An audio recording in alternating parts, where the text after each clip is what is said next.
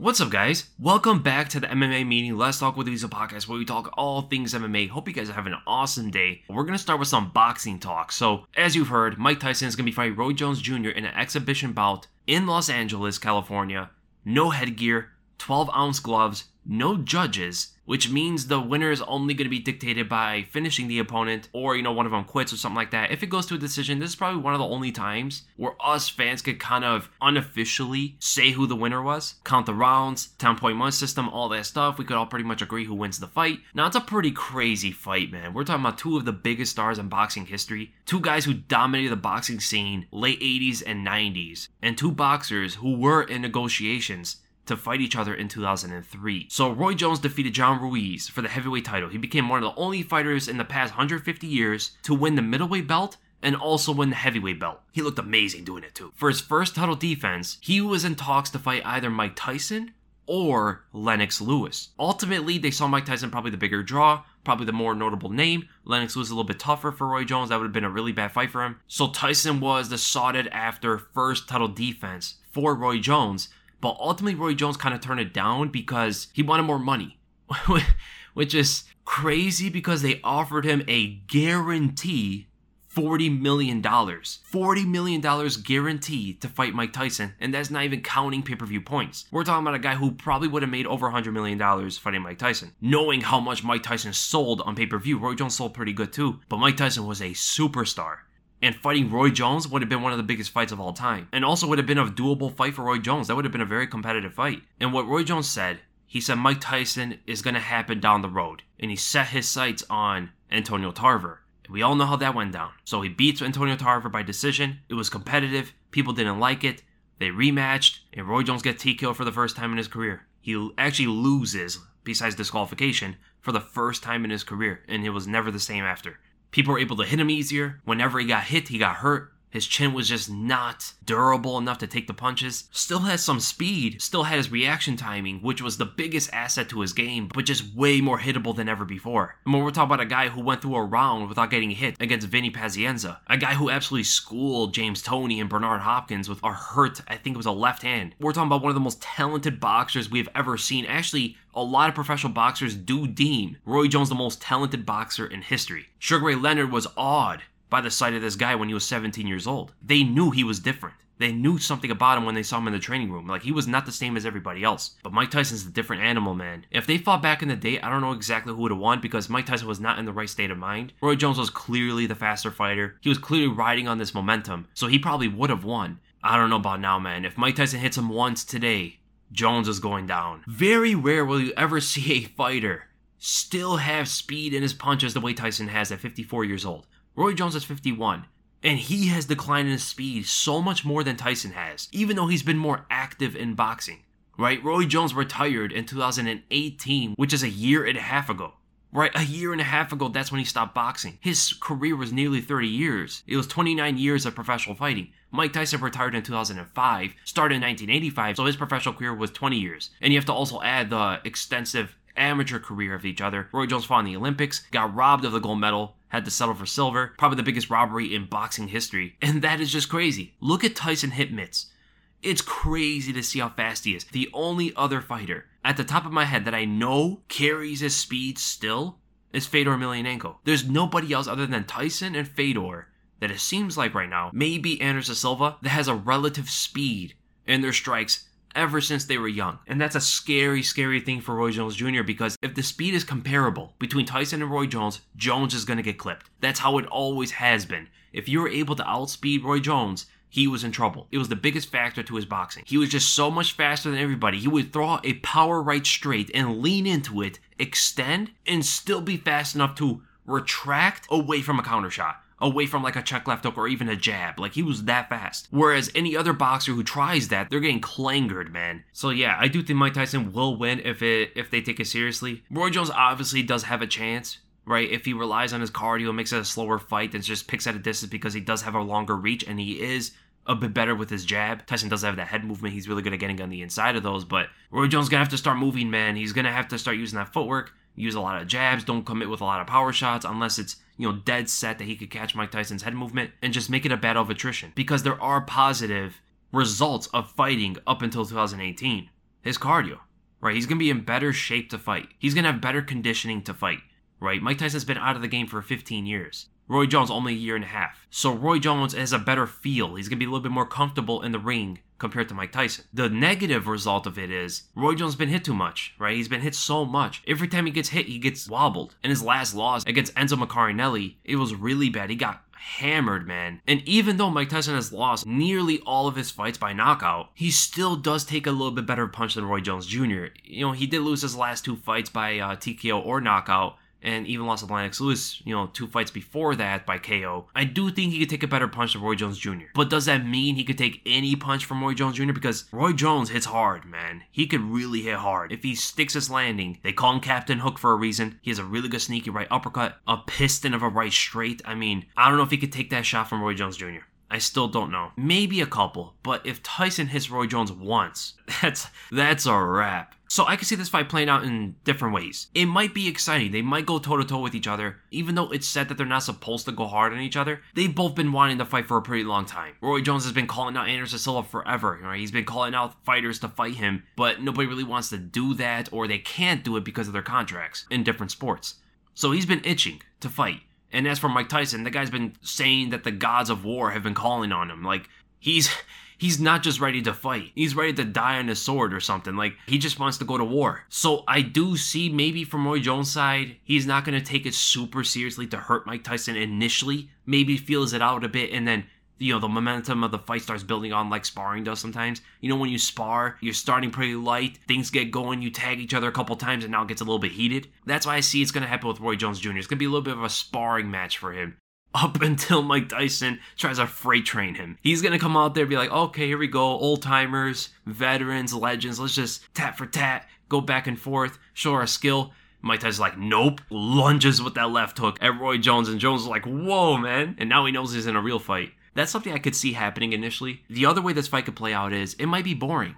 It might be two old guys fighting. That's a very real possibility. Because even though how much we love Roy Jones and Mike Tyson, there is a bit of a uh, exaggeration to their character, exaggeration to their fighting abilities. People think these two are gods or something and don't know that they age too. So I can see them just being old men and nothing really exciting happens. Even if they finish the other, it'll be like, ah, Ah, I feel bad now for watching this. Now it could also play out like this. It might actually be competitive. They're going back and forth. They're actually better than we think. Going back and forth, we're pretty impressed. Maybe one of them gets a finish, and we all go home happy. And then there's this other one. If Mike Tyson is just that much in better shape and Roy Jones is shot at this point or something, and Mike Tyson just bulldozes him from the beginning, that's gonna be a bittersweet feeling because you know obviously all of us are Tyson fans. We're all gonna love that Tyson won and the way he won, and we're, you know, we're gonna remember his performance. But as Roy Jones fans, it's not gonna be good, man. I don't want to see one of these two guys get hurt. It's a bittersweet fight, man. That's all it is. I'm gonna watch it for sure. We're all gonna watch it for sure. I don't know how much the pay per view is gonna be. I don't know where they're actually uh putting it on, but no matter what, I'm watching it.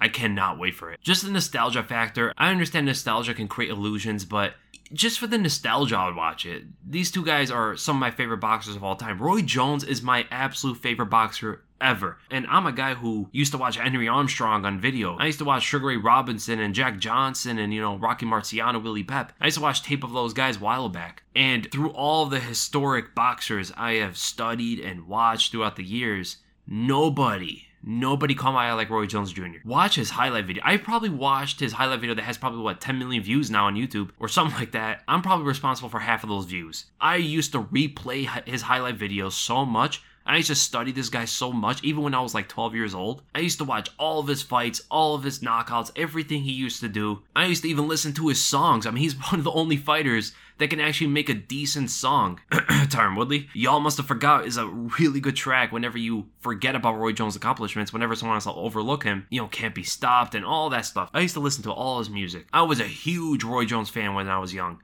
So yeah, I'm definitely gonna watch it just for the nostalgia, just to see Roy Jones fight live again. I do see some boxing experts, you know, debating is Tyson versus Roy Jones Jr. good for boxing? Just flat out no. Boxers have done many spectacles before. At least these are two boxers fighting each other in a competitive scene. I mean, Floyd Mayweather vs. Conor McGregor happened. Muhammad Ali fought Antonio Inoki way back in the day in the 70s. George Foreman fought five men in one night. I mean, we've seen nuttier things happen than this. This is nothing crazy. In fact, this is probably good for boxing because nothing is happening in boxing as of late. We have some fights here and there, but nothing big is happening. Nothing's getting the attention. MMA is getting all of the attention. Just having something to talk about in boxing can only be a good thing. I mean, we have a UFC card this Saturday that a lot of people are looking forward to from all different countries. I mean, we got Robert Whitaker versus Darren Till as the main event. Those are big names from different countries headlining. And the weigh-ins just happened this morning. The only guy that missed weight was Francisco Trinaldo, missed weight by five pounds, man. I picked him to win the fight. But because he was off by five pounds means he probably tried, he probably saw, oh, maybe I'm not gonna make it, and kind of stopped. Which is probably gonna give him an advantage that main event though, man, Whitaker versus Darren Till. In my predictions, I picked Darren Till to win, but man, I don't know about it. I would not bet on this fight ever. I would never bet on this fight. First of all, they're too close of odds to even make a confident pick, but still, they could both win. I can see Whitaker charging him down. Darren leans away and gets caught by a big right overhand or a left hook. I can see Darren moving back, catching Whitaker with an elbow, charging him, even getting him close and pressure him to the cage and finding an elbow, finding a straight left. I can see many things happening in this fight. I'm just so excited to watch it. Alexander Gustafsson weighed 240. 240 and he's fighting for Richard Werdum who weighed in at 242 so anybody who had some speculation as to Gustafsson not being a heavyweight yeah He's a heavyweight for sure, man. He weighs more than Stipe. A light heavyweight weighs more than Stipe. That means Stipe could have probably made 205, but he does have a different frame than Gustafsson, right? He's very wide. I don't think he has the frame to cut the weight at 205 because sometimes you need that. GSP said he won't come out of retirement to fight uh, Kamaru Usman. He just wants to fight Khabib, but they're never going to do it. It's the same reason they're not going to do Henry Cejudo versus Alexander Volkanovski. They don't want that guy, the retired fighter, to come out, beat their champion, and then retire again because that's what's going to happen. Nobody thinks that Henry Cejudo is going to fight Alexander Volkanovski, potentially beat him, which is a very real possibility, and then just keep fighting contenders, right? I don't think anybody believes that. If he fights Volkanovski, if he beats him, he's going to retire. And I don't fault the UFC too much for making these decisions. It'd be really bad for their business, really bad for their divisions. If you have a champion who just lost, that's a terrible thing to build on, right? You're going to have to depend now on a new fighter defeating your champion, so it takes a stigma off of the champion. But featherweight is in a very weird position because there's no clear number one contender. We have this like mini tournament going on with Zabit versus Yair, Ortega versus Korean Zombie. The winner of those fights, one of them, is getting a title shot. But until that happens, Volkanovski has nobody to fight. Maybe he takes time off, maybe he waits it out because, you know, it wasn't that easy of a fight against Max Holloway. Took a little bit of damage in that fight, so maybe he takes time off and waits. But if he wants to compete, who does he fight? I guess you do the trilogy with Max Holloway in the meantime until a number one contender gets established. But here's the thing when are those fights happening? When is Zabit versus Yair and Korean Zombie versus Ortega happening? Zabit is fighting Yair on August 29, and Korean Zombie vs. Ortega is not even officially scheduled. But Dana White said that's the fight that's in the works. So it's been in the works since May. Oh, the problem is uh, Korean Zombie cannot come to the United States, but that's why they have Fight Island, right? Can he go to Fight Island? Is the pandemic still that bad in South Korea? I hope that fight gets made soon. I really do. So that fight is probably going to happen later, maybe somewhere around September. That's a bit of time off for Volkanovski. You know, he, he's going to have to wait for the winner. Maybe it's going to be the winner of Zabit versus Yair because that's going to be the first fight. But Volkanovski does need to get respected a bit more. He's gotten a lot of disrespect as of late. I mean, he wasn't the one that judged the fight. You know, he just fought it and the judges gave him the fight. But do you know who else needs a lot more respect? Deiveson Figueiredo, man. So I tweeted before the fight. I said, I don't even know why this guy is not a bigger star than he is. He has an exciting style, he's super powerful, he looks for the finish, and he has a lively and crazy personality. Next day, he goes out and steamrolls. He bully beats down Benavidez so badly, it looked like it should never even happen. And I was saying it a long time ago. I was like, they should not have done this. They should not be putting Benavidez up against this guy again, especially so early from their last fight. The guy just got concussed so badly that he said he was waking up and started crying for no reason. He said he was getting emotional and forgetting things. The guy is hurt, man. Don't put him back four months later to fight the same guy just to get mauled on live television and make his concussions, make his head trauma even worse because that's exactly what happened. One question I really have is though, how did Benavidez pass the medicals to fight? If he is experiencing concussion like symptoms, how was he even allowed to fight or given the green light months prior? Like, how was that possible? I feel really bad for Benavidez, but he did say some questionable things before the fight. He made a lot of excuses. He painted Figueiredo as some villain and a cheater. Like, I don't blame Figueiredo for being upset. even after the fight, right? He went after Benavidez. I bet he said he took his soul and then put him in a casket and stuff. Like he went hard, right? He went savage on Benavidez afterward, and I can understand it, right? You never want to be painted as a cheater. That's one of the worst things you can call a fighter. Even though it was Benavidez that did the headbutt, he headbutted Figueiredo, and I think him getting knocked out in the first fight was going to be inevitable. It looked like the fight was leading up to that, and then when you look at the rematch, you see how easy it was for Figueiredo, and we have an exciting champion in the flyweight division, man. I remember when I named him the prospect of 2018. I saw so much promise in the guy. He looked so terrifying in the octagon. Like, imagine fighting him. It's like fighting your nightmare. You know, sometimes when you have that nightmare where you're in a fight and you're hitting the guy or something and he's not feeling it or you're just missing every punch, it's weird. That's just what it seems like when you're fighting Figueiredo. Like it looks like he just walks through everything you do and he hits you once and you fall. It's like some cheat in a video game. Hits you, you fall. You can't hurt him. And next for him has to be Brandon Moreno, right? Brandon Moreno is on a very good win streak right now. I think four win streak or something like that. And he has defeated some good contenders. I know people are talking about Askar Askarov, but Askarov is on what, a two win streak or something? We got to give it to Brandon Moreno. And I hope Figueroa becomes a bigger star because he has the highlight reel ability, right? They can make a highlight reel from Figueroa's performances if he just keeps knocking out or submitting guys left and right. Potentially go up to 135, fight some of the bigger names there because Bantamweight, for some reason, has bigger names than like featherweight or flyweight right? With Cody Garbrandt, TJ Dillashaw, Sean O'Malley has a big name now. They're bigger than most of the 145ers, which is which is kind of weird, right? And Deiveson Figueiredo is bigger than TJ Dillashaw and Cody Garbrandt. He just fights at a weight class that is lower. People don't know he walks around at 165. He walks around heavier than TJ and Cody Garbrandt. Cody walks around in the 140s, maybe pushing 150 where he even says he could fight 125 no problem. TJ weighs in like the low 150s. We're talking about Deiveson Figueiredo, who can actually go up to 145. Back in the day, and we're talking about Jose Aldo, right? Jose Aldo used to weigh around, you know, high 160s, fighting at 145, and people used to consider him big. That's essentially what Deiveson Figueiredo is. It's just insane how he's able to make 125. That's just abnormal. I don't even know how he does it because it looks like he has low body fat too. I need a scientist or a doctor to explain to me how he makes that weight. Because losing and cutting 40 pounds at a lower weight is much harder than when you're heavy because it's more of your body weight percentage. I mean, the guy's losing and cutting 20% of his body weight to make 125. That's like cutting your arm off. And to be honest, because of the whole weight thing in MMA, I want to see the weight cutting thing just get abolished or they got to do something about it because I know for a fact that Figueiredo is not in his prime form fighting at 125 right? I think we can all agree on that. Paulo Costa is probably not in his prime form fighting at 185. I hope they could do something that they did in ONE FC and just monitor how much weight they're actually cutting. You know, they can't cut this much body percentage. That's what should be happening. It shouldn't be, they can still hold weight classes, but what they should do is they can't cut more than like 10% of their body weight. That should be a rule. That means if you weigh 200 pounds, you cannot cut to 170 which is what a lot of fighters of welterweight are doing, right? A lot of fighters of welterweight walk around at like 200 pounds, even plus, like Tyron Woodley or uh, Darren Till, Douglas Lima, etc. You know, if you're going to be 200 pounds, you're probably gonna have to fight 185. If you weigh 180 pounds, you're probably gonna have to fight 170. Like that's what it's gonna be, and that's healthier for everybody. And also makes no excuses for weight bullies, right? You know how people call off certain fighters weight bullies? They cut so much weight and they just overpower everybody. That won't be a thing. But now let's get right to the questions here. So we're gonna start with Zach Lopopolo. Stylistically, who is your favorite fighter in each division? Heavyweight, probably Ciryl Gane. Light heavyweight, probably Magomed Ankalaev. Middleweight, Israel Adesanya. Welterweight, Stephen Thompson. Lightweight, Conor McGregor. Featherweight, Zabit Magomedsharipov. Bantamweight, Sean O'Malley. Flyweight, Deiveson Figueiredo. Women's Bantamweight, Amanda Nunes. Women's Flyweight, Valentina Shevchenko. And Women's Strawweight, Rose Namajunas. I love high level striking. I love boxing. Kind of Taekwondo-ish kicks. Really good movement, really good footwork. That's kind of thing I really like to see. Then we go to Artem the GOAT.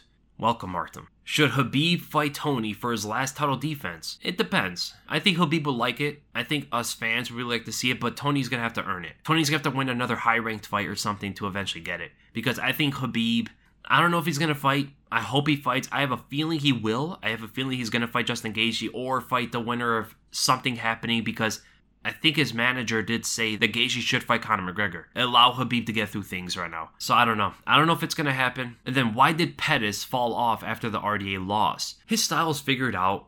That's really what it was. Clay Guida is the one that really put the blueprint out there. Clay Guida was able to control Pettis like no one ever did before. RDA expanded on that. He knew that pressure got to Pettis. It didn't allow him to work because Pettis is amazing at the center. He's amazing when you give him opportunities to throw kicks. And if you could shut that down by pushing him back to the cage so now he can't even throw the kicks and force him to box in a parallel stance, you're able to throw strikes at him now. Right now, you're able to throw punches and kicks as well as the threat of the takedown always being there. But that's the thing, you want to really get that threat out there first. You want to show Pettis, hey, if you make a mistake, if you really commit, I'm going to take you down, right? And that worriedness, that hesitation allows fighters to hit Pettis. Gilbert Melendez tried it, right? Gilbert Melendez tried the pressure and tried to wrestle. The thing is, though, his takedowns were not that strong right? Pettis was able to feel them and he knew he could defend them very easily, as well as his speed was so much superior. Like he was able to get at Melendez before Melendez even knew what was happening. And that actually caused Melendez to start hesitating a little bit more or start getting into this panic state. But if you look after the Rafa dos Anjos fight, Eddie Alvarez did the same thing. Eddie Alvarez consistently went for the takedowns with the pressure. He was able to get a decision win. You gotta give credit to Edson Barboza because he was one of the only fighters in the lightweight division to really outstrike Pettis at his own game. He was the first fighter that was able to do that. He fought Max Holloway, went down to 145, also got outstruck in the fight. Dustin Poirier did a similar thing. A lot of pressure, a lot of takedowns. The takedowns allowed him to open up with his boxing. Tony Ferguson did the same thing without the wrestling, which made it more competitive. Because Tony wasn't going for wrestling, Pettis knew it was going to be a striking match, so he just let his hands fly, let his kicks fly, without being worried of the takedown. Nate Diaz, pressure with the boxing instead of taking Pettis to the ground, just stuck in the clinch right? He used that pressure to just push him against the cage and start working with dirty boxing. Carlos Diego Ferreira, pressure, wrestling, open up his striking. It's just a consistent formula that Pettis has never been able to really fix, you know? He tried, he tried to fix it after the RDA loss, and he started to wrestle a lot more, but he said that kind of messed up his game because he became more defensive which is something that's not natural to him. He's a very offensive fighter. So it seems like he's just defense or offense. It's hard for him to switch between the two sometimes. And then your last question who in the sport has the best resume? Oh, GSP. GSP has the best resume if you're counting PEDs as well on your resume. Yeah, nobody's close to GSP. Then we go to Josh C07.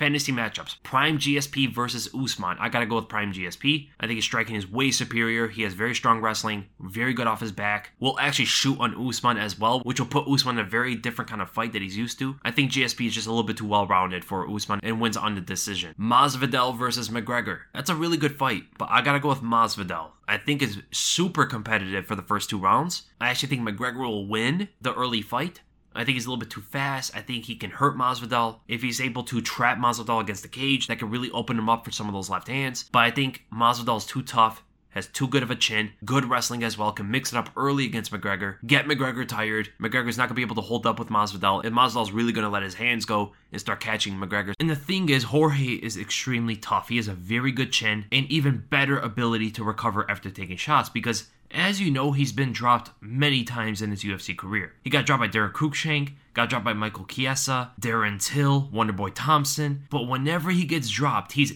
instantly recovering. And I think a very similar thing would happen with Conor McGregor. Even if Conor's dropping Jorge Masvidal, hurting him, I think it's going to be a very similar thing when Conor fought Nate Diaz, where he hits him, drops him, and he's still in the fight. Conor can't finish him off. And because of all of Conor's explosions, he starts to gas out more and more. That can also play out in the fight as well. But I do think it would be more technically competitive I think they're both just amazing strikers, amazing boxers. Jorge in general has good boxing defense. He has a good understanding of how not to get hit from punches, especially when you come at him with a more boxing focus rather than something like uh, Wonderboy Thompson who takes off very different angles that Jorge is not used to, right? A karate style. And a huge thing about this fight also is Jorge and Conor in opposite stances. And yes, it does open up the left hand for Conor McGregor, and also he's amazing at countering your power hand by slipping on the outside of it and then returning with his left. This is one of his signature techniques. But on the other end, Jorge has the right body kick. That is something Conor never deals with. He never deals with guys kicking his body, kicking at his head. And Jorge is one of the absolute best roundhouse kick to the body I have ever seen in the sport. And that can also play into Conor starting to gas out. Dirty boxing is a thing for Jorge Masvidal as well. Getting into the clinch, pushing Conor up against the cage, using his size, and start just hammering the body the body work can be something very much focused on for Jorge to break down Conor McGregor. I think Masvidal would win by a late TKO. Sean O'Malley versus Aldo. Right now, probably Jose Aldo. Sean O'Malley's not tested right now. He has not been tested that well. Even in his next fight against Chito, uh, Chito's a good fighter, but nothing like Aldo. I see O'Malley not having good leg kicking defense. If Aldo decides to shoot takedowns, he possibly can get him against Sean O'Malley. The flashiness from O'Malley will get to Aldo a bit. I think it's gonna be hard for Aldo to get in close on Sean O'Malley initially. But the thing is, how much can O'Malley keep that up? How much can he keep the flashiness and the explosive striking up for? Because if you cannot outlast Aldo, you're gonna have a tough time on your hands, man. That's how usually fighters beat him. Even Petr Yan, having a competitive first round, lost the second, competitive third, I think, if I remember correctly. The fourth and fifth, as Aldo got tired, completely ran through him. And if O'Malley can't do that, if he cannot outlast and wait for the last two rounds or something, I don't know if he's going to be able to keep up with Aldo for the first three. I really don't know. So I'm going to go with Aldo on that one. I think leg kicks may be a little bit too strong because of the kicks and because maybe Aldo can push O'Malley close to the cage, maybe use some of his wrestling to get there, or just pressure with some of his blitz two punch combinations, maybe some of those can get to O'Malley. The thing is, O'Malley hasn't shown too much to us yet. He's rarely faced adversity other than, you know, hurting his leg or something like that. And also, he's advancing at a very rapid pace. So the O'Malley we see today, you can't even look at the O'Malley three, four fights ago. You can't even look at that guy anymore. Very different fighter. So I'll stick with Aldo. I think in the future O'Malley would for sure beat him. Zabit versus Volkanovski in five rounds. I gotta go with Volkanovski. Zabit gas is too hard. Jose Aldo at least kind of hangs on. He's still offensive with some of the things he does in the fourth and fifth rounds. The last half of the third round, Zabit is not the same fighter at all. He's gone into more of a defensive shell if you allow him. He's not trying to win on points that much. That's why sometimes he loses that third round. He's not adding on points anymore. He's not being offensive like he was for the first two. And it does leave him vulnerable a lot more than ever before. So Volkanovski's too smart. His leg kicks will hurt Zabit. He's not going to get taken down that easily. Zabit is going to probably force a strike with him. I think Zabit would win the first two rounds because of his long range boxing and some of his high kicks, right? If Volkanovski had a hard time with the range of uh of Max Holloway, Zabit is another animal, man. Zabit is longer and taller and just as fast as Max Holloway and throws more techniques than Max Holloway does. So Volkanovski's gonna have a hard first two rounds, but I see him winning and probably finishing Zabit in the fifth round. Adesanya versus Prime Anderson Silva. I talked about this before. I think Adesanya beats Prime Anderson. I think he's a better version of Anderson. He does a lot of things better than Anderson does. He's longer and taller, just as fast, if not faster, than Anderson. He hits hard too. He's super precise. Here's the normal way of looking at it Anderson is a sniper, right? Adesanya is a longer sniper, right? He snipes from farther out than Anderson does. That forces Anderson to have to engage Adesanya just like in their first fight, just like how they fought, that's not going to be any different for Anderson. He's going to have to get in on Adesanya, or he's just going to get kicked and punched from the outside, and he can't do anything about it. That forces Anderson out of his usual counter punching game.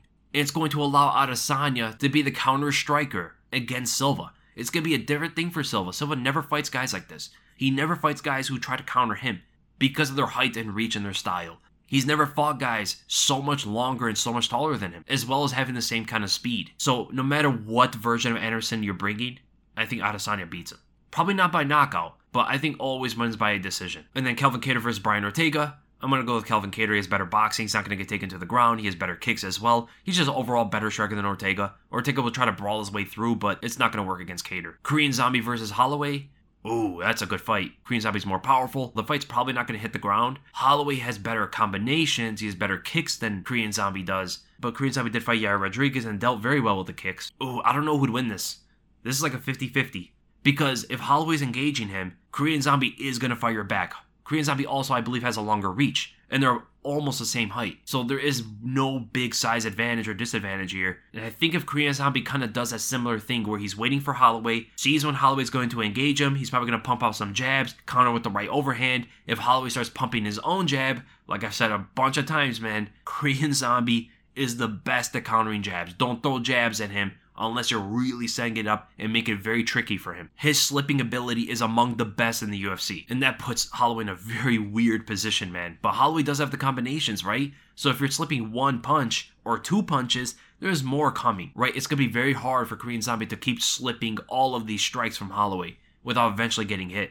Uh, but the thing is, will the combinations get broken by one big shot, one big counter right overhand, or one big left hook from Korean Zombie? That's the thing, man. And also, Korean Zombie is extremely precise with his hands. Extremely precise. I don't know who'd win. I honestly don't know. I'll go with Korean Zombie, but it's it's very very tough. I could easily see Holloway winning. Gilbert Burns versus Jorge Masvidal. That's a really competitive fight. Burns is gonna have a hard time taking down Masvidal. He could probably take a uh, very similar approach that Usman took, but with more striking, of course. Whenever he's in trouble, whenever he sees a hard time striking with Masvidal, he could just shoot him against the cage, try to work his way to the ground, maybe even pull guard, land some elbows and stuff in the clinch as well. Try stuff there if nothing's working from a distance, because Masvidal is going to be better from a distance. Even though Burns can hold himself in the striking with Masvidal 100%, it's not going to be like if they just stand toe to toe with each other that Masvidal is going to blow through him. Not at all. It's going to be competitive. Just like it is competitive in the wrestling, it's going to be competitive in the striking. So ultimately, I'm going to say Gilbert Burns wins not going to finish Masvidal at all. Probably never even going to hurt him. Probably never even going to come close to submitting him. But I think he's going to win on points, using takedowns, push him against the cage, outlanding him, making Masvidal a defensive fighter.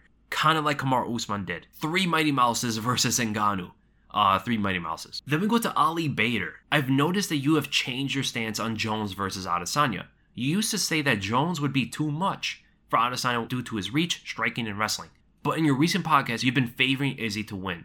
Just curious what brought about the change and how do you see that fight going now? Well, a big thing was seeing the fights after I said that. You know, the Dominic Reyes fight. Did I say before the Thiago Santos fight? I don't remember. Well, looking back at Thiago Santos and seeing how some of the techniques that Thiago Santos used against Jones were repeated by Dominic Reyes showed, oh, maybe a lot of things that Thiago tried for is actually effective against Jones playing out, no matter who tries it. And then looking at the Yoel Romero fight and the Robert Whitaker fight for Israel Adesanya, yeah, things change, man. It seems like Jones has plateaued a bit. He's not showing any great strides in his skills and technique and anything like that. And also knowing now that Adesanya can stop takedowns very well, Yoel Romero, I think, tried like three takedowns or something like that. One of them were almost secured, but Adesanya stuffed them or just popped right back up. And that's against Yoel Romero. That's a big thing, man, because that was a big reason I thought Jones would probably beat Adesanya. If he could take down Adesanya, Adesanya is done for, right?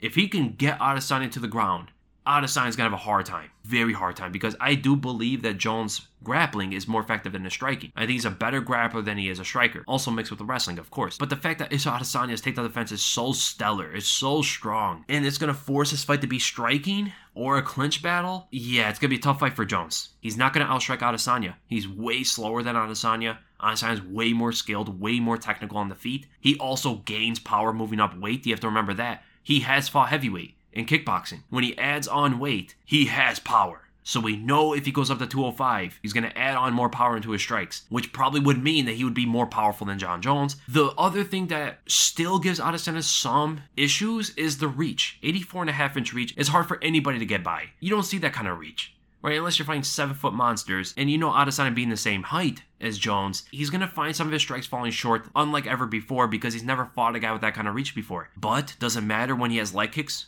Right? Dominic Reyes and Thiago Santos both showed everybody. Jones is open to leg kicks. It's something nobody used to go to. Nobody used to kick his legs. Nobody up until Thiago Santos. Like a game plan or an approach to kick his legs, that was never a focus for any of Jones' opponents previously. And Adesanya has devastating kicks. Look what he did to Romero's legs. We're talking about a guy who's made of steel, and he's way faster at throwing kicks than Dominic Reyes is, for sure. And he has comparable boxing to Dominic Reyes as well. Maybe not the same kind of fighter at uh, changing angles at a dime, but he is amazing at switching angles. He's amazing at getting off center line. He also switches stances, which is something a lot of fighters that Jones fights doesn't do. These different angles will create more opportunities for him to get past that long reach of Jon Jones, kind of like Dominic Reyes did in some moments. And also, Adesanya has these feints, man. He's one of the best fighters in the world at throwing feints at the opponent and baiting out things. If he could bait out takedowns or bait out that pulse and retreat from Jones, he could start answering them very early in the fight.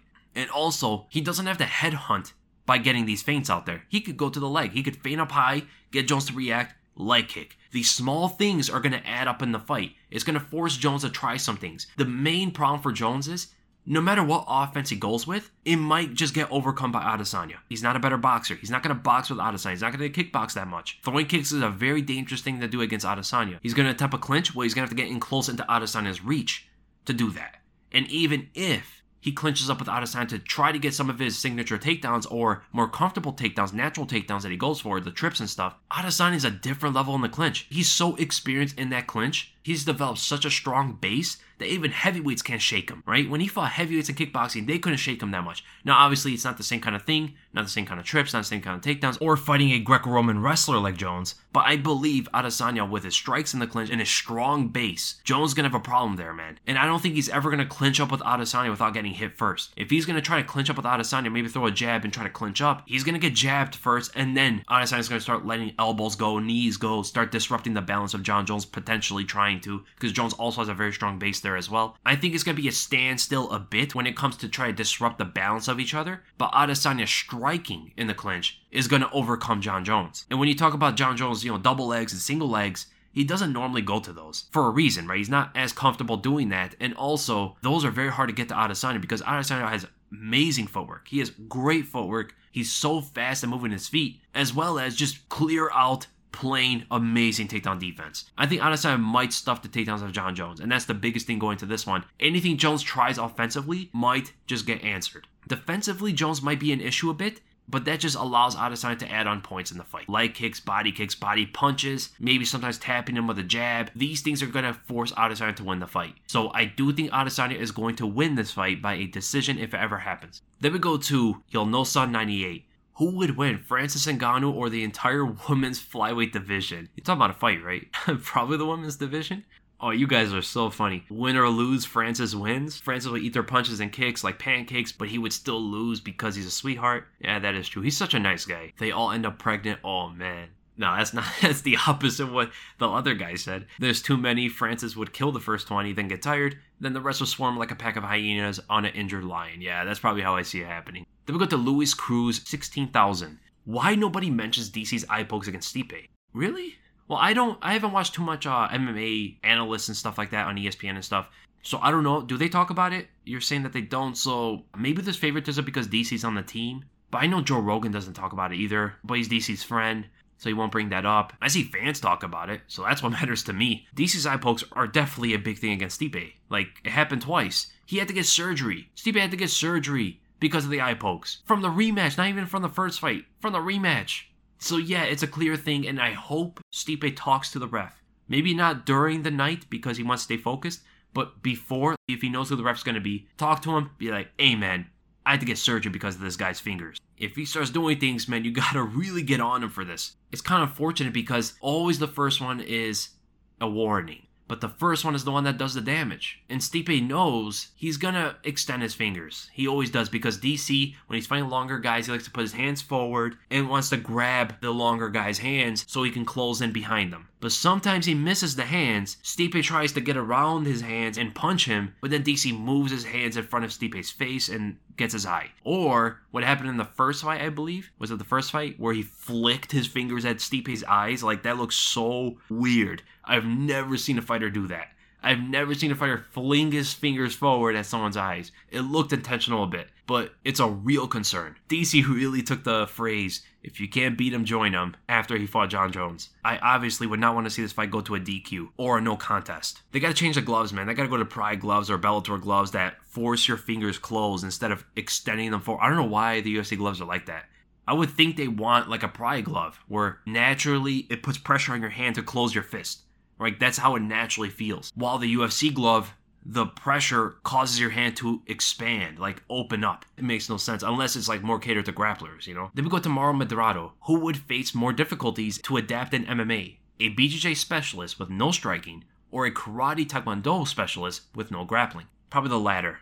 Because even though you're so good at striking, uh, karate taekwondo also is going to have a problem with some boxing and muay thai but there's still striking that you're going to have to deal with you know still anybody can land that big punch and end you but when you go to the ground, there's no lucky submissions. Like that doesn't happen. There's no lucky transitions. Everything is calculated. Everything is instinctual. A BJJ specialist, if he's able to get it to the ground, which would actually be a tough thing, he would have to pull guard. He's in his world. Like there's really nothing you can do. I understand that fights start on the feet, and that gives the karate taekwondo fighter more of an advantage to you know start to get things going but he has absolutely no answers for takedowns no answers at all and in his world on the feet he could still get caught by anybody. That's the dangers of striking. Anybody can catch. No matter how skilled and technical you are, no matter how experienced you are, you could still get caught. Look what happened Khalil Rountree versus Gokhan Saki. Gokhan Saki is supposed to be a way better striker. Like eons better. Way more experience, way more technical, way more skilled, way more everything than Khalil Rountree. Well, he got caught. And you never see that with BJJ specialists. You never see that with wrestlers as well. You never see them just getting caught by someone, you know? Unless they're getting hurt by strikes. The big problem for the BJJ specialist is it's going to be hard for him to get it to the ground. That's where it's going to be hard. It depends who he's fighting. You know, if he's fighting a wrestler, he's not getting to the ground. He might get demolished on the feet. If he's fighting a striker, still the takedowns are going to be hard, but he's going to be able to get it to the ground eventually after some committed takedowns. And that's the other thing. When a striker, like a karate or taekwondo fighter, when he's coming up against someone who's shooting for takedowns, they don't know what to do against that. They've never seen someone do that to them, ever in their life. So they don't know how to respond to it. And that's why you see a lot of strikers, when people shoot takedowns on them, I'm talking about specialists, when someone shoots a takedown on them, they always freeze up. Their brain can't calculate that quickly of what to do. They're going on by instinct. There is no instinct. Nothing clicks when that happens to them. But that's just starting off. Now adapting from there. The BJJ specialist is going to have an advantage even more so. Because if you could just add on wrestling, you could be dominant. With just wrestling and BJJ, you could dominate fights. You don't even have to strike that much. You could throw some wild punches. The guy would try to counter you, but now you're on his hips. You have never seen a worse grappler submit a better grappler. Like you never see that. But sometimes you see worse strikers outstrike better strikers. Khabib versus Conor McGregor, right? Will you ever say Conor can outgrapple Khabib because of his striking threat? Once you put into that perspective, you understand. Yeah, maybe the BJJ specialist is going to have the advantage adapting into MMA. Because no matter the striking threat from his opponent, that doesn't matter too much when it comes to the grappling. That's not going to impact the grappling that much, you know? Maybe strikes off the back or something, but that's not the same kind of thing. Like a uh, wrestler or a BJJ specialist or something who develops a wrestling game can have with his wrestling threat. Because now you have to worry about getting your balance taken out from under you, and you become a lot more defensive or uber offensive. Really good question, man. Then we go to Janny 890. If you had to go against Francis Ngannou for the fate of the planet, what would be your game plan? Oh man. So I got preparation, right? I got prep time. I know this is a thing, and I gotta get prepared for it. I gotta make the game plan, and I know I have to go up against Francis Ngannou. Something's forcing him to fight me. Or he's the overlord that's trying to take over the planet. Well, obviously, fighting him would be suicide. Actually, homicide. What can I do without fighting him? Without actually engaging him? how could I get through this? Because, eh, hey, it's the planet, man. I gotta do something. I do remember on a podcast with Mike Tyson, this is going really deep into analysis here he did mention that girls don't look at him, right? So there's probably something there. He's not getting a girlfriend, or, you know, Mike Tyson was kind of confused about They didn't believe him. You know, friends like, yeah, man, you know, girls don't look at him. So that might actually be the thing that's making him do this, right? He's trying to take over the world. So what I gotta do is I gotta talk to my girlfriend, man. I gotta tell her, you gotta do this thing. There's this thing that's happening. The world's gonna end. This is the planet we're talking about. And knowing her after it fails, what I'll do in the fight is so there's a ref, right? Let's say there's a ref. I would like try to get him to throw a high kick at me. You know, I kind of like lean low a bit so he could throw a high kick at me. And as soon as he does, I drop on all fours, you know, and hopefully the ref DQs him. That, that that's what I'll do. Hey, I'm gonna get knocked out, right? Might as well win doing it. And then we go to sarcastic genius. This has probably been asked before, but who would be your nightmare matchup? What style is the Weasel's kryptonite? I've talked about it a little bit before. It's probably someone like a Khabib or, nah, I wouldn't say Khabib as much, but probably a Colby Covington. A pressuring, wrestle focused style, a lot of volume, really good cardio. At the moment, you know, I don't want to give out any uh, game plan out there to eventually beat me once I compete. Ima- imagine my first amateur fight or first professional fight or whatever it is. I fight a guy who watches my channel and I talked about how to beat me. That would probably force me never to talk about it again. Then we go to Cameron Corbin. You can make one realistic fight in every division to make a dream card. What fights are you making? Okay, that's an interesting one. So heavyweight, I'd say Francis Ngannou versus Stipe Miocic. Light heavyweight, Jon Jones versus Dominic Reyes 2. Middleweight, Jared Cannonier versus Paulo Costa. I want to see that. Welterweight, Geoff Neal versus Jorge Masvidal. That'd be crazy, man. Lightweight, Khabib versus Tony Ferguson. Man, I understand Tony Ferguson lost, but that's still the fight to me. I, I want to see it because we've been waiting for too long. I don't care if both of them lose or, you know, one of them goes on a huge loss streak. I want to see it. It's been too long. Featherweight, Alexander Volkanovski versus Korean Zombie. That fight would be a war. Bantamweight. I want to see Sean O'Malley versus Cody Garbrandt. I want to see it, man. I understand it's probably not as competitive as a lot of people think. Maybe Cody absolutely runs through him. Maybe. I want to see that one. There's been a lot of build up to it. And Sean O'Malley may show us a couple things out there because people are still underrating the guy. Flyweight, it has to be Deiveson Figueiredo. I, I always want to see him fight. I guess him versus Brandon Moreno. That'd be interesting. Women's bantamweight, I'd like to see Germaine de versus Irene Aldana. Women's flyweight, Valentina Shevchenko versus Joanne Calderwood. And women's strawweight, Zhang Weili versus Rose Namajunas. Then we go to King Zack. Fights the Weasel has been in school or at the bar. Thankfully, I've never been in a physical fight outside of the gym. I've gotten close many times, but it never got to that point. I always know how to diffuse the situation, diffuse the ticking bomb. And thankfully, being in martial arts since I was a kid really taught me that discipline, man. Because if I didn't do it when I was young, I'd probably get in so many fights that I would have regretted. So thankfully, I got into martial arts when I was a kid. None of that happened.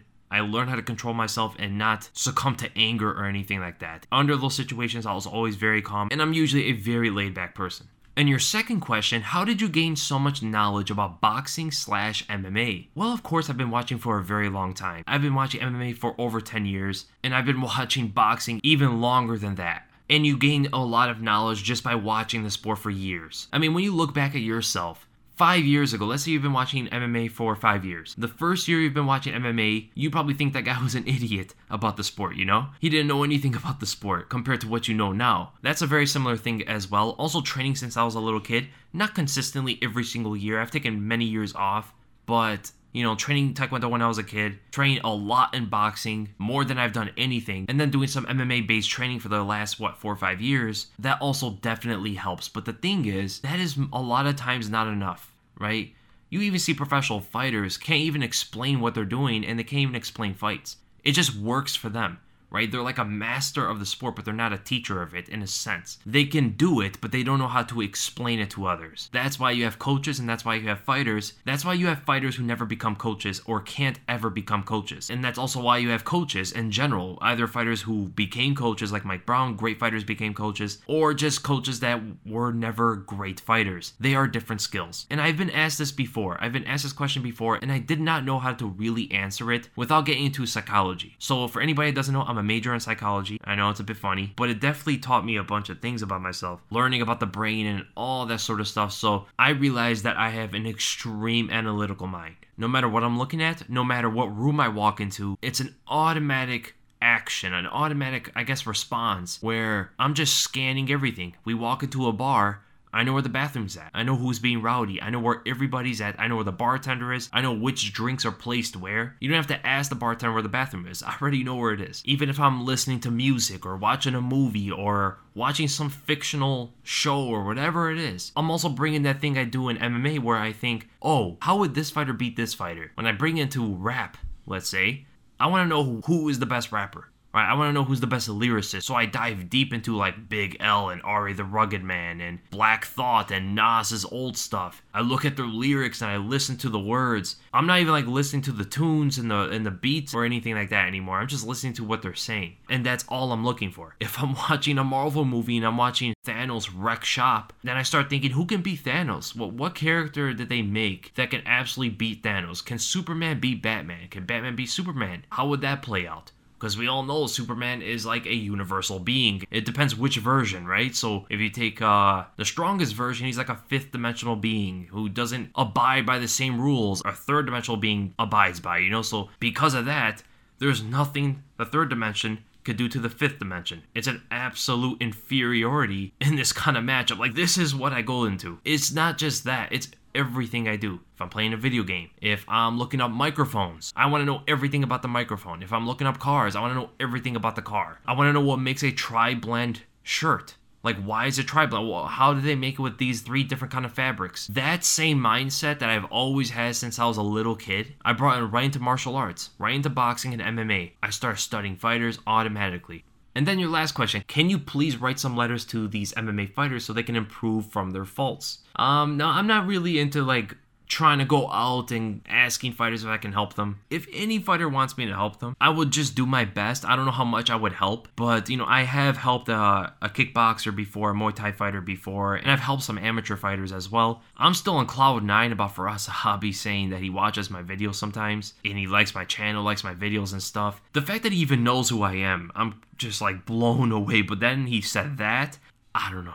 I, I don't know how much my videos are helping fighters, but when I hear that, I, I I don't know. I don't even want I don't even want to think about it. I don't even want to think about my videos helping fighters because that just puts too much pressure. I usually just do it for us and I like to do it. That's the main thing. But if it's actually helping fighters, MMA fighters, uh, I don't want to think about it, man, because when you guys told me Firas reacted to one of my videos, I didn't even want to watch the video. But because you guys sent it out to me, I had to watch it. I was barely able to sit still. I was walking around my room in circles, just listening to what he's saying, and I'm like, man, this is so embarrassing. Firas Zahabi is reacting to my video. One of the biggest masterminds in modern martial arts is talking about my video and then says the things he says, and I'm just like, yeah, that's not real. Nah, he didn't say that. It was the only time in my life I've ever, I don't know if that's starstruck, but I've ever like fanboyed over anything. I never fanboy. I'm not a fanboy of anything. And it just came out. It was weird. Then we go to Source Decoder. When you start fighting pro, will your nickname be the Weasel? Sources want to know. Probably, yeah. It's a beast name. Then we go to Raihan Abni. I don't know how to pronounce that. Who do you think the top five stars of the UFC in terms of pay per view draws right now are? Okay, so Conor's retired.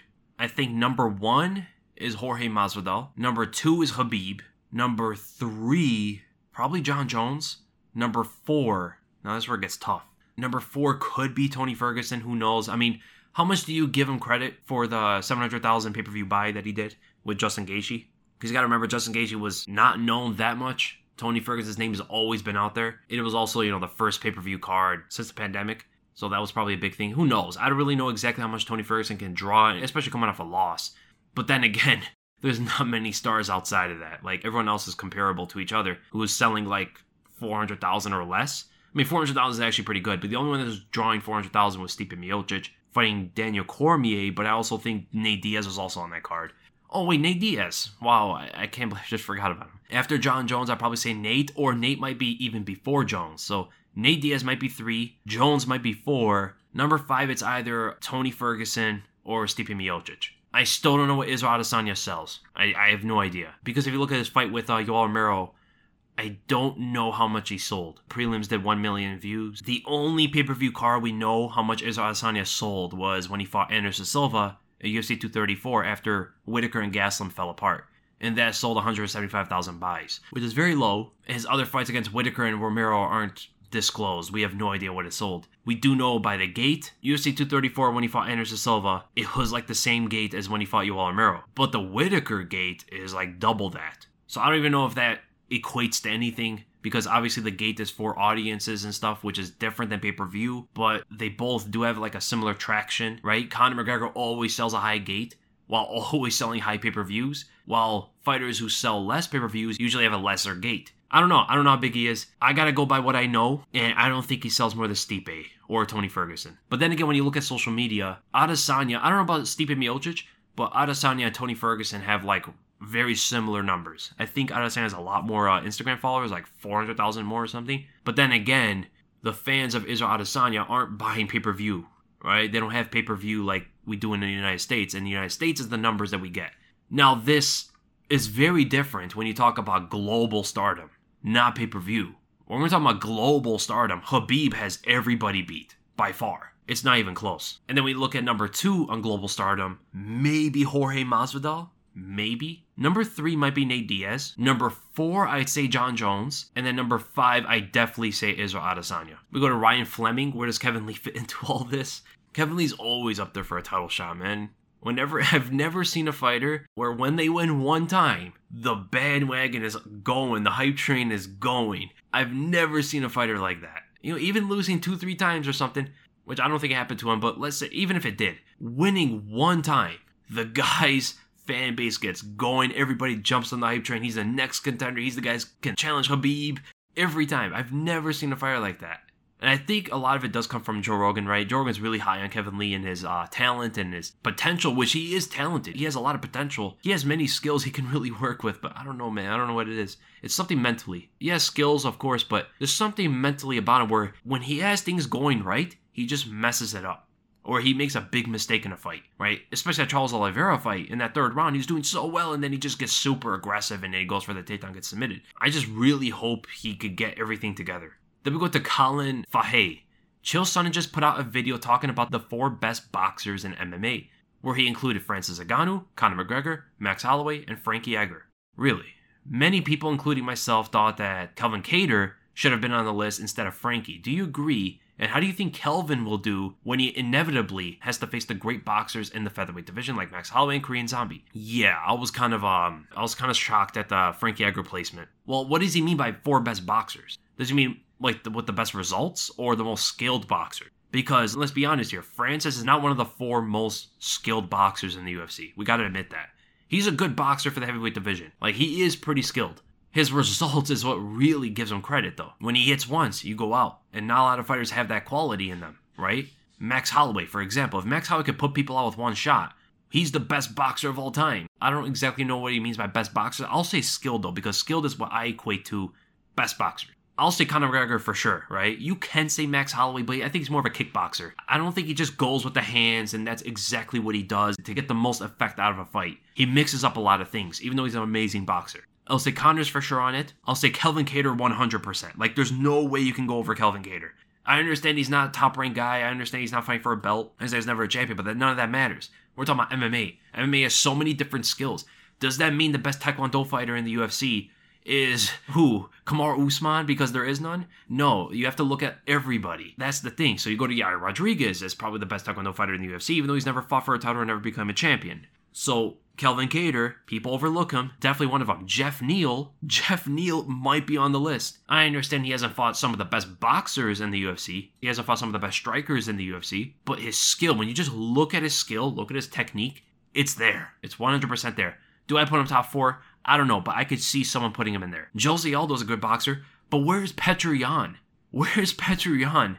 I would say Petr Yan's top four. 100%. You can even say Cody Garbrandt when he's calm. Adesanya's a great boxer. Stipe Miocic. Stipe kind of outboxed Francis in their fight. He outboxed Daniel Cormier. Even in the first fight, Cormier didn't beat him in the boxing. He caught him in the clinch and uh, got in that underhook right hand over the top, and that's not boxing, right? You don't learn that in boxing at all. Stipe can be up there. Dominic Reyes can be argued top four. Paulo Costa's a great boxer. Even though he's not as skilled as a lot of these guys, he is relatively skilled, more than what Dan Hardy says.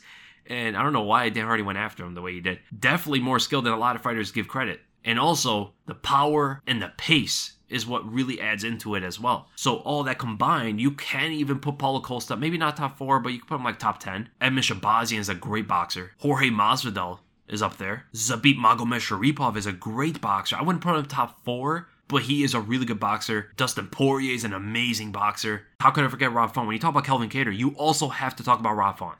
Rob Font is one of the best boxers in the UFC as well. So top four, if I have to slim down that list into four boxers, Conor McGregor, I'll put in there. Calvin Kattar, 100%. Petr Yan. And then number four, it's a toss up between a lot of fighters. Dominic Reyes might be there. Rob Font might be there.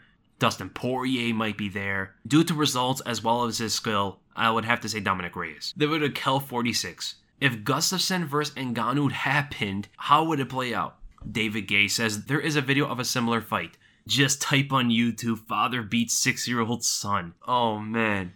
Yeah, it wouldn't be good for Gustafsson. Ngannou's a longer reach. Hits him once, it's probably over. Gustafsson does get hit sometimes. He's gonna have to put in some real power into his punches to hurt Ngannou because Ngannou has an insane chin. Gustafsson is susceptible to some uppercuts at times, like Dan Cormier was able to hit him with, but uh, that was in the clinch, so it's a little bit different. Yeah, I don't think it goes well for Gustafsson. I think initially he could start tagging Ngannou a bit, throwing some jabs, catch him there, but get into Ngannou's range like that to set up combinations. You're gonna stay there a little bit too long, man. If Ngannou wants to trade with you, you're trying to set up something that's not going to play well for Gustafsson. I think eventually, after Gustafsson is like winning the fight, tagging Ngannou with his speed advantage, getting in and out and stuff, Ngannou might start kicking his legs, slow down Gustafsson a bit. The leg kicks are going to force Gustafsson to move and move into the cage. That's when Ngannou starts finding his hooks landing and one big one, I think a big right hook or right overhand, slaps Gustafsson and puts him to the ground. And I'll do one more. We're gonna go to Logan Scott. Number one, do you think Mike Perry still has the potential to become a contender at 170? In my opinion, I have seen little improvements in all of his performances, but not enough in order to make him a legit contender.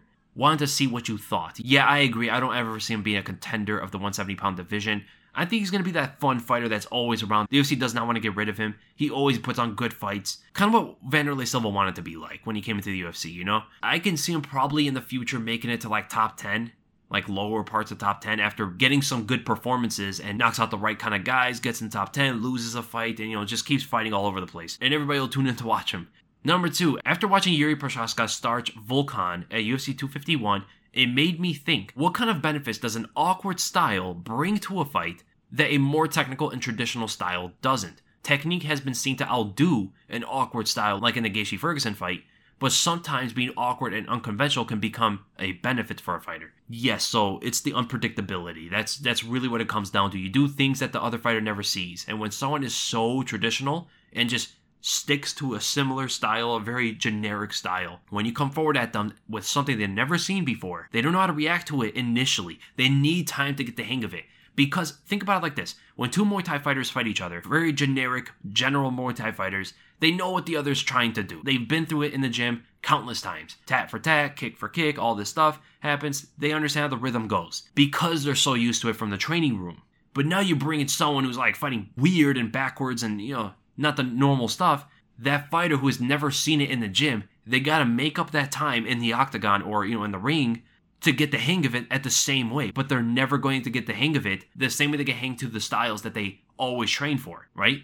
It depends what you're training for. You never train for a guy like Yuri unless you're preparing for him specifically. So a guy like Volkan Oezdemir, who's a kickboxer, he's seen these stuff. He's like, whoa, okay. He gets thrown off a bit. You see him kind of freezing in front of Yuri sometimes. Yeah, he tagged him with the right hand when he saw the opening, but there were times where Volkan was just staring at him. His brain wasn't processing what to do because he's never seen it before. He's never prepared for it before. So it's a whole new chapter. It's a whole new test for him to take, right? It's like taking a test that you didn't prepare for. You have to kind of wing it with the skills you have. So that's the kind of thing an awkward style can bring into a fight. But yes, if you're preparing for the guy, Justin Gaethje Ferguson, right? Gaethje has seen Ferguson fight so many times, right? Even though he's not preparing for him specifically for a long stretch of time, he's always seen him fight. So he has a general understanding of what Ferguson does. Yuri, I guarantee Volkan barely seen this guy fight or at least not to the same extent, right? Only for that training camp he's seen Yuri fight. Only in that training camp he prepared for him. That's the only time. Only for a couple months he's prepared for this style.